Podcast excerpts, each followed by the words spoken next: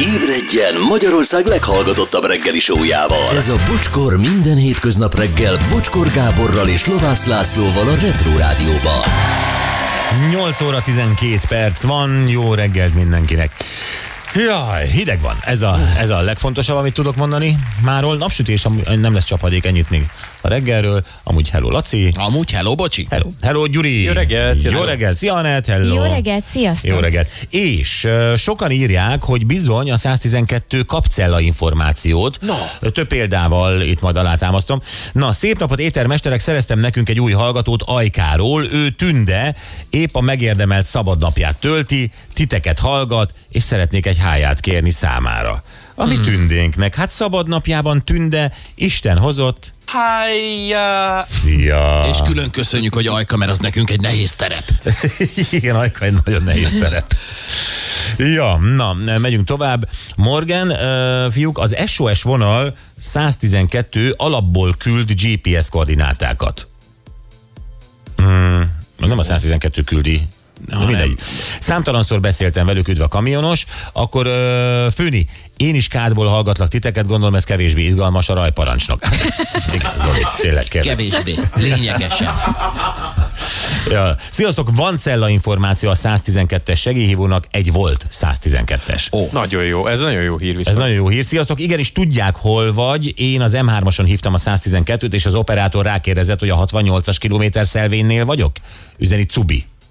Akkor viszont Hála a jó égnek. esetekben miért megy olyan nehezen, mint amiről írt is a hallgató, hogy egyszer-ötször el kellett magyarázni, hogy melyik kilométer szelvénynél van, ha látják. Igen, én sem tudom. Ki tudja, hogy van-e 4G, 2G, egy- nem Ja. tudom. Na, az Európai Unió, képzeljétek el, január közepén mondta ki azt, hogy rovarokból előállított alapanyag is kerülhet majdan élelmiszerekbe, amitől aztán hát az egész ország összerezzent egy picit. hát És- vannak hagyományos ételeink, amiket szeretünk megenni, a rovar nem tartozik ezek közé nyilván. Nagyon nem. Jó. És akkor múlt héten jött a hír, hogy itthon módosítják az élelmiszerek jelölési rendeletét, így a jövőben a rovar fehérjéket tartalmazó termékek jól megkülönböztethetők és elkülöníthetők lesznek a boltok polcain. Uh-huh. Tehát egy nagy poloska piktogram lesz majd a tészta mellett, és akkor tudod, hogy ez a poloskás tészta, az Igen. meg a tojásos. nyolc tojásos, nyolc poloskás. Akciós a poloskás, akkor elgondolkodom. A jó olasz poloskás tészta. A jó olasz poloskás tészta. Na jó. Szóval, tavaly is egyébként a Vokci foglalkozott ezzel a témával, ugye az egyik agrárszerdájában, és hát nem volt túl nagy lelkesedés a, hallgatókat illetően, aztán van egy hivatalos adatunk is, a Nébih szerint a fogyasztók kevesebb, mint 5%-a fogyasztana szívesen rovarokból készült ételt itt Magyarországon. Közel 75%-a elzárkózik ettől, és nagyjából ez az arány egész Európában egyébként. Igen. Igen. Na, ugyanakkor viszont azt mondják a szakemberek, hogy a fenntartható jövő miatt környezetvédelem, mi egymás, vízfel- vízfelhasználás, stb. termőföldek, nem sorolom, fontos, hogy áttérjünk a rovar alapú élelmiszerekre, mert a hústermelés az óriási károkat okoz. Uh-huh. Rovarból meg rengeteg van. Tehát figyelj, ha ehető, ha nincs bajod tőle, Hát igen, onnantól zavaró annak az 5%-nak nyilván, hogyha tudod, hogy az rovaros. De egyébként, ha meg nem veszed észre, akkor onnantól kezdve ez hol történik ez az undor? Igen, de most mit szeretnél? Tehát ez egy jó kérdés. Te azt szeretnéd, hogy az Európai Unió meghozta izét. Jó, köz, hallottam a hírt, kész, felejtsük el, és innentől nem tudom, hogy az én kedvenc karbonárámban, az én uh, húsleves kockámban, a nem tudom milyen csokimban vagy pogácsámban rovar van, nem akarok tudni róla, de lehet, hogy van. Lehet, hogy tele van uh, lisztkukac liszttel, vagy uh, kukac liszt kukac, vagy uh, Lisztes kukacca. Liszt- Kukac, jól mondtad. Mindegy. Ö, Tehát, hogy, hogy nem tudatosítom magamban minden nap, de most már a hír óta tudom, hogy benne van, ez zavar-e? Vagy megszokom? Nem tudom, kérdezem. Én, én úgy vagyok vele, hogy engem nem, nem zavarna igazából. Azt gondolom, hogy hát az már úgyis ki van szárítva, le van darálva, az már nem emlékeztet arra, ami volt De korábban. ha elmondom neked, tehát hogyha éppen beleharapnál egy pogácsába, és azt mondod, hogy jaj, Laci, ebben van egyébként ö, 27 sáska. Akkor ha már, ha már ettem belőle, és azt Nem, nem, mondom, nem, még nem, épp harapnál. És azt mondod, hogy Laci, ez, ez a 27 sáskás pogácsa. Hát akkor azt mondanám, hogy ú, de kíváncsi vagyok, hogy milyen az íze. Tényleg? Hát semmilyen, Igen. ugyanolyan. Ugyanolyan. Akkor tök jó. Tényleg? Persze. A tudat az nem vált ki undort, hogy tudod. Fel van az dolgozva annyira. Mi a Párizsi Laci, a raliban- rációt értem, hogy a racionálisan ezt mondod, de mégis valami, hát az undor az nem egy, nem egy megmagyarázható dolog. Igen, de az undor általában vagy a formából adódik, amit látsz, hogy úgy néz ki A valahogy, tudatból ahogy is adódhat, Gyuri. akarod, vagy az ízből. Szerintem, hogyha egyszerűen látod... Gyuri, ha az beleköpök reggel a kávédba, megiszod, ugye? Hát, ha nem tudom, Nem tudod, igen. hát akkor meg. Jó. És ha tudod? Meg. Ez az utolsó kávé, amit lehet Tudod, kapni? mennyibe kerül nem a az utolsó kávé? kávé. Simán nyomadsz magadnak még egy kávét. Akkor nem iszom meg. Szemét vagy. Szerinted ez a bocsinak hogy esik? De, de komolyan, hát ennyi a tudat, érted? Semmi bajod nem lesz, ma egészséges vagyok, tehát semmi bajod nem lenne tőle, a tudat. Az Persze. undor az a tudatban képződik. Igen, de hogyha már élelmiszerről beszélünk, és a nyálad nem az, a, a, A, akkor a, rova, a sáska sem az. Hát, De, hogyha élelmiszer körülmények között dolgozzák fel, akkor én hajlamos vagyok azt hinni, hogy az. és hogyha megporítom neked élelmiszeripari körülmények között, Ha bevizsgálja a Pilling Robi, és azt mondja, hogy okés, hát nem. Na. Nem. És, és egy zacskóba visszaküldi a pilling Robi, és beleön, beleszórom így a port az, a kávédba. Nagyon messzire mentél. Tudom? Meginnád el. És még nincs Nem. a végén. Mert a tudad, Gyuri. Mert, miért lenne az jó Mert nekem? tőlem. Most ezt akarod hallani?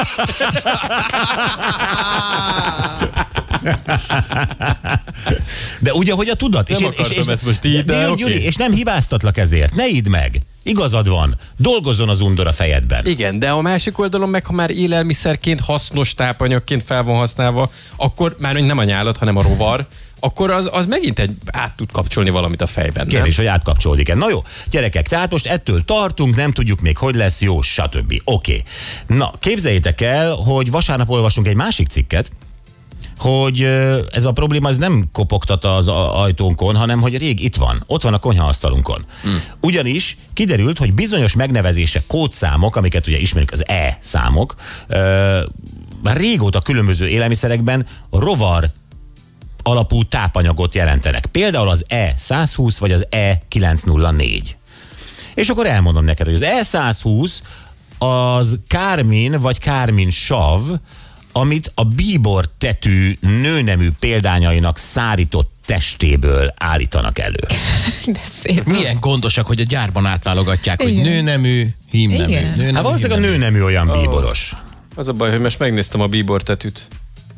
Abból, abból csinálnak, egyébként ez ilyen színező anyag, minden. Igen, ez főként vörös, sötét-vörös árnyalatok elérése érdekében. Aha. Desszertek, gyümölcs, kocsonyák, még húskészítményekben is van, italok, joghurtok, ott van a bíbortetű. Nem Most szép. már én is meg. Jó, az, az E904-es például, az, a, ez sellak.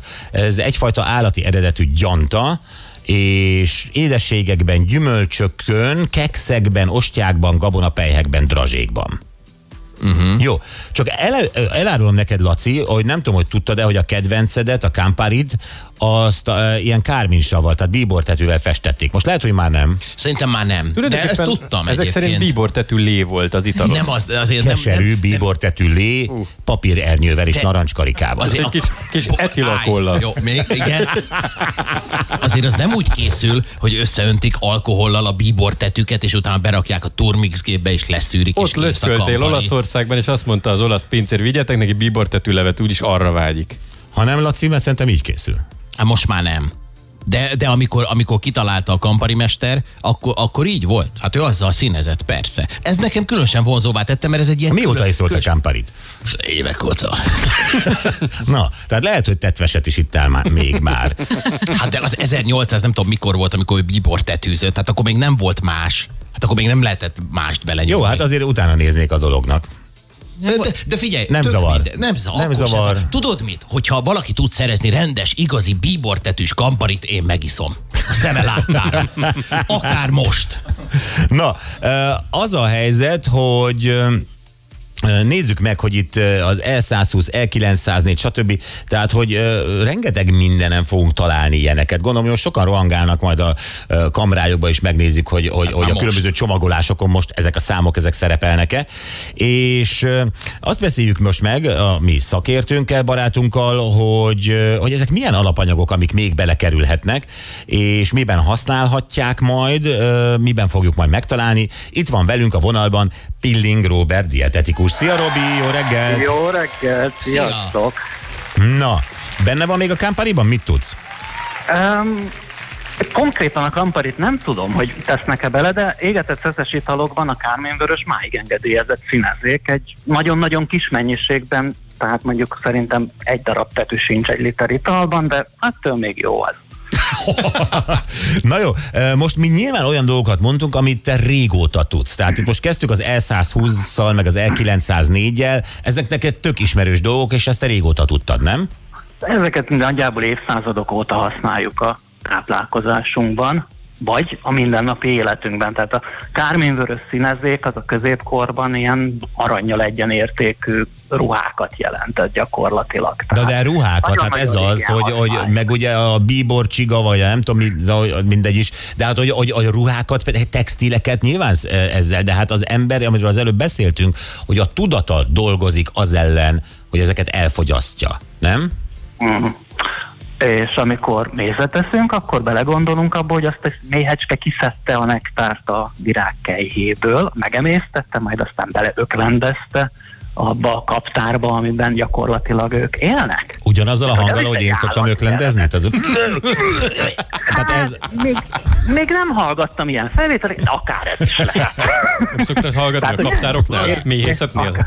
Tehát a, a különböző állati eredetű termékek fogyasztása, és ezen belül a rovarok fogyasztása, vagy a rovar alapú ö, élelmiszer adalékanyagok használata, az ez nagyon-nagyon hosszú múltra tekint vissza. Tehát gondoljunk bele, hogy Afrikában, Ázsiában,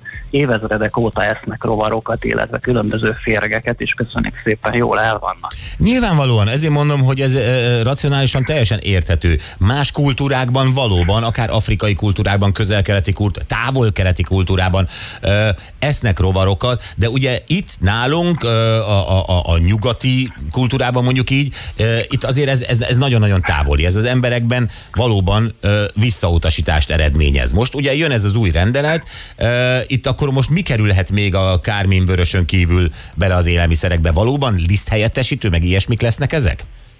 Én abszolút megértek mindenkit, aki idegenkedik ettől, de azt azért szögezzük le az elején, hogy most az, hogy engedélyezik, az nem arról szól, hogy innentől kezdve ránk kényszerítenek valamit, vagy minden élelmiszerbe ezt fogják tenni, hanem az, hogy bővülhet a választék. Tehát az az 5 akiről a Nébik felmérésében is szó volt, az innentől kezdve oda mehet a boltok polcaihoz, néhány év múlva, mert még itt még nagyon az elején tartunk az engedélyezési eljárásnak, és levehet mondjuk egy, egy sáskából készült élelmiszert.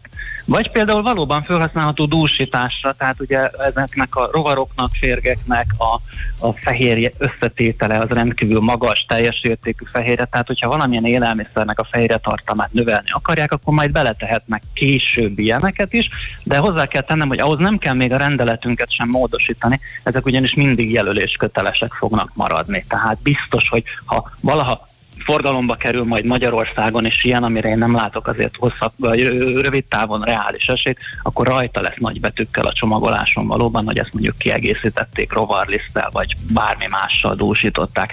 Tehát fogjuk fel ezt úgy, De hogy ez egy most komolyan, és nem, nem, nem e számok mögé bújva, tehát rajta lesz a maggi kockán, hogy tyúkus, újházi tyúkusleves maggi sáskával? Tehát rajta lesz? Um, Vagy csak egy E lesz a hátoldalán, amit el sem olvasni? Nem, nem, nem, semmiképpen sem el. Ugye az e-számokat ugye adalékanyagoknak hívjuk, tehát ezek kis mennyiségben adódnak hozzá az élelmiszerekhez, hogy valamely lényeges tulajdonságukat megváltoztassuk.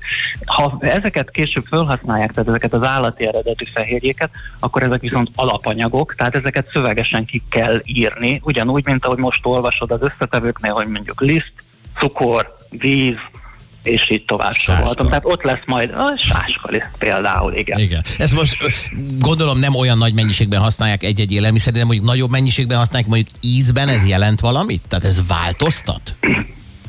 Szerintem mindenképpen, bár vannak, akik szokás szerint azt állítják, hogy olyan, mint a csirke, de hát ugye tudjuk, hogy minden olyan, mint a csirke igazából.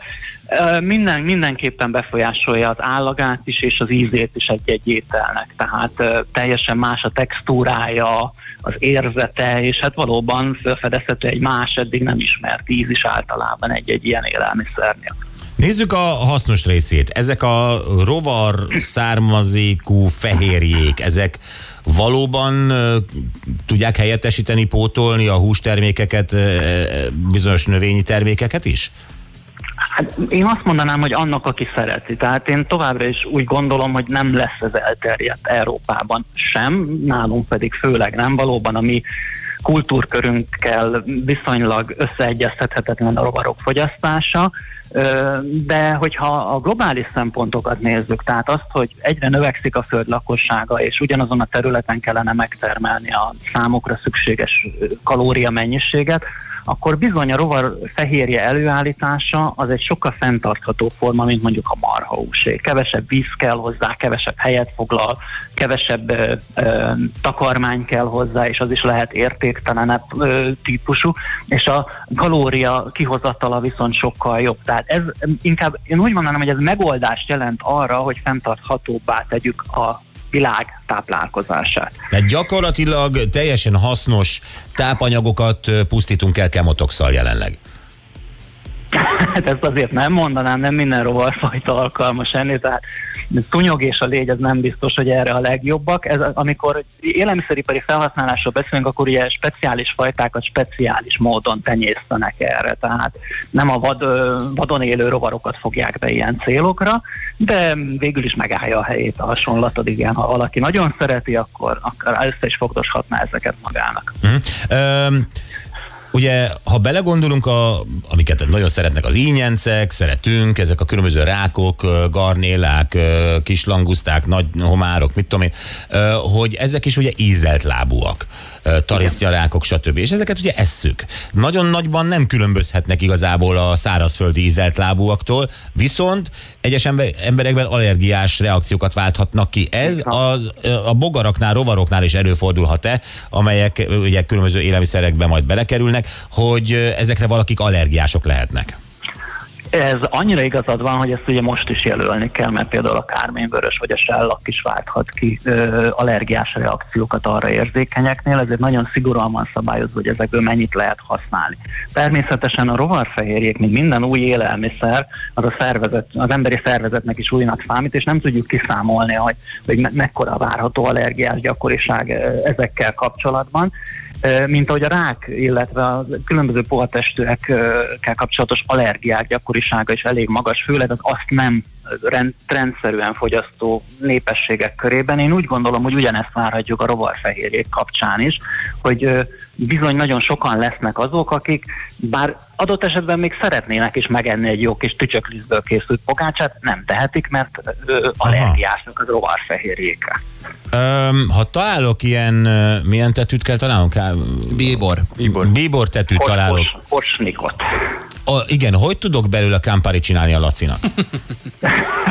Hát ezt azért nagyon nehezen tudnád megtenni. Először is tényleg ki kell válogatni a nőstényegyezeket, mert hogy csak ezek termelik ezt a Hát a piros, ránézek a pirosokra. Aztán valahogy el kell őket pusztítani, kiszárítani, és nagyon-nagyon finom porrá őrölni, és utána venni egy analitikai mérleget, amivel ki tudod mérni ezeket a borzasztóan kicsi mennyiségeket. Ugye szóba került a Campari, ott például egy literbe azt hiszem 200 mg-ot lehet tenni, ez így nagyjából egy ilyen fogpiszkáló hegyén elférő mennyiséget takar. Tehát egy, egy, egy van gram sincs benne?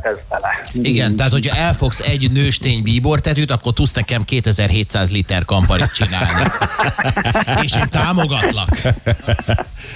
Jó, tehát akkor kinyerem, megszárítom erre, meg megvan még, uh, oké, kinyerem belőle a pirosat. Hát vannak, vannak még apróbb lépések, mint például egy alumíniumkloridos föltárás, hogy ebből, ebből színezék legyen, de most ettől eltekintünk. Persze, hiszen én iszom Otthon meg. meg tud csinálni. Azt a mindenit. Na jó van. Robi, hát köszönjük szépen, hogy egy picit így együtt felvázoltok a lehetséges jövőt, és uh, én egyelőre örülök, hogy, hogy amennyire tudok rovarmentesen táplálkozom. Bár én ettem Szerintem egyébként. tartsuk meg ezt. Tartsuk meg ezt. Jó, így van. Köszönjük szépen, Pilling Robert, dietetikus. Szia, Robi! Rendben, sziasztok! Hello, hello. Igen, én próbáltam. De tudod, ez a, ez a illuminált állapotban, amikor tájföldön ott el, eltolja a bogaras kocsit, és akkor ah, együnk egyet, és akkor kilóg a tarantula a szádból. Igen, Hát akkor bármit megeszek Milyen, milyen ember. volt? Tehát, hogy, hogy van, tudsz különbséget tenni egyébként a pici, nagy között, vagy bármit betolsz? Nem, nem mertem csótán tenni, vagy skorpiót. Bár a süsű barátom azt mondja, hogy én ettem skorpiót, és neki fotója van róla, de én arra nem emlékszem. Vagy ló ki a Jó, számból. így könnyű, könnyű bármit megenni. Tehát ez a másnaposok kettő. Tehát, hogy állítólag a Vogával Bocvánában ettünk, elénk raktak egy ilyen kukac konzervet, a másik a sáska konzerv volt, és akkor azokat megettük, de azok iszonyat jól meg voltak sütve, és meg voltak fűszerezve. Tehát gyakorlatilag olyan íze volt, mint hogy chipset ennél, Aha. annyira erősen volt fűszerezve, ropogtak, tehát így kellemes volt. De figyelj, nem enném magamtól úgy, hanem ez a brahi kedvéért. Uh-huh. Én, én nem tudom, én azzal együtt azt mondom, hogy nekem egyáltalán nem gond, én me- megenném. Megenném, ha így hozzá- előrak brahiból, de ha csinálnék neked egy pizzát, és teleraknám sáskákkal, nem ennéd meg. Ha, igen. Ez a baj, hogy ezeket a pici kis kukacokat még az ember ezet a lárvát így megfűszerezve megeszi, mert olyan tényleg, mint a chips. Igen. És amikor először kellett volna, hogy megkóstolnom egy ilyen nagyobbat, azt már nem bírtam. Igen, uh-huh. igen. Én is a legdurvább, ami, ami, amit tettem, az a katica torta bevonó volt. Az mi? Hát, az így csak is. Nem tudod? Nem. Régen ez volt a izé, katica torta bevonó. De most már értem, hogy miért ez a neve. Most már én is. Igen. Egészségedre, Laci. Furcsa, kecskemét említettek. Na mindegy. Egy Drága hallgatók, meséljétek el, hogy mi volt a legextrémebb dolog, amit életedben kóstoltál. És ugye a sztori nyilván az, hogy a kíváncsiság győzött. Uh-huh. Tehát ott volt az undor a fejedben, de a kíváncsiság győzött, és rájöttél, hogy ízlik. Igen. Ha már itt van, megkóstolom, nagyon undorodom, de hú, gyerekek, ez jó. Nyilván el tudunk indulni a pacaltól is, de itt lehet aztán bármi az égvilágon. Undorítónak tűnt, kíváncsi voltál, megkóstolt, és azt azt mondtad, ez nem rossz. Nyami. 0 20 22 22 122.